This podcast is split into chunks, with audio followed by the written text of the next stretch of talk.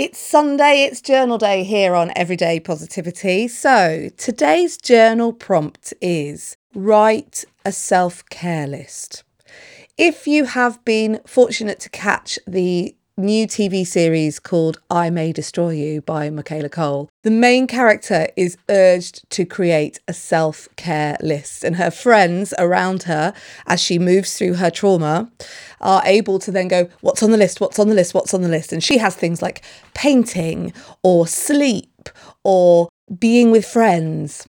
I think something like a self care list is a really useful tool for you to have in your journal for the days where you feel like you're really under it. The days where you feel like you are under pressure, you have high stress in your life, you're feeling anxious, or things just aren't going well, and you need a reminder to be kind to yourself. So, today in your journal, write a list of 10 things that you consider to be part of your self care list.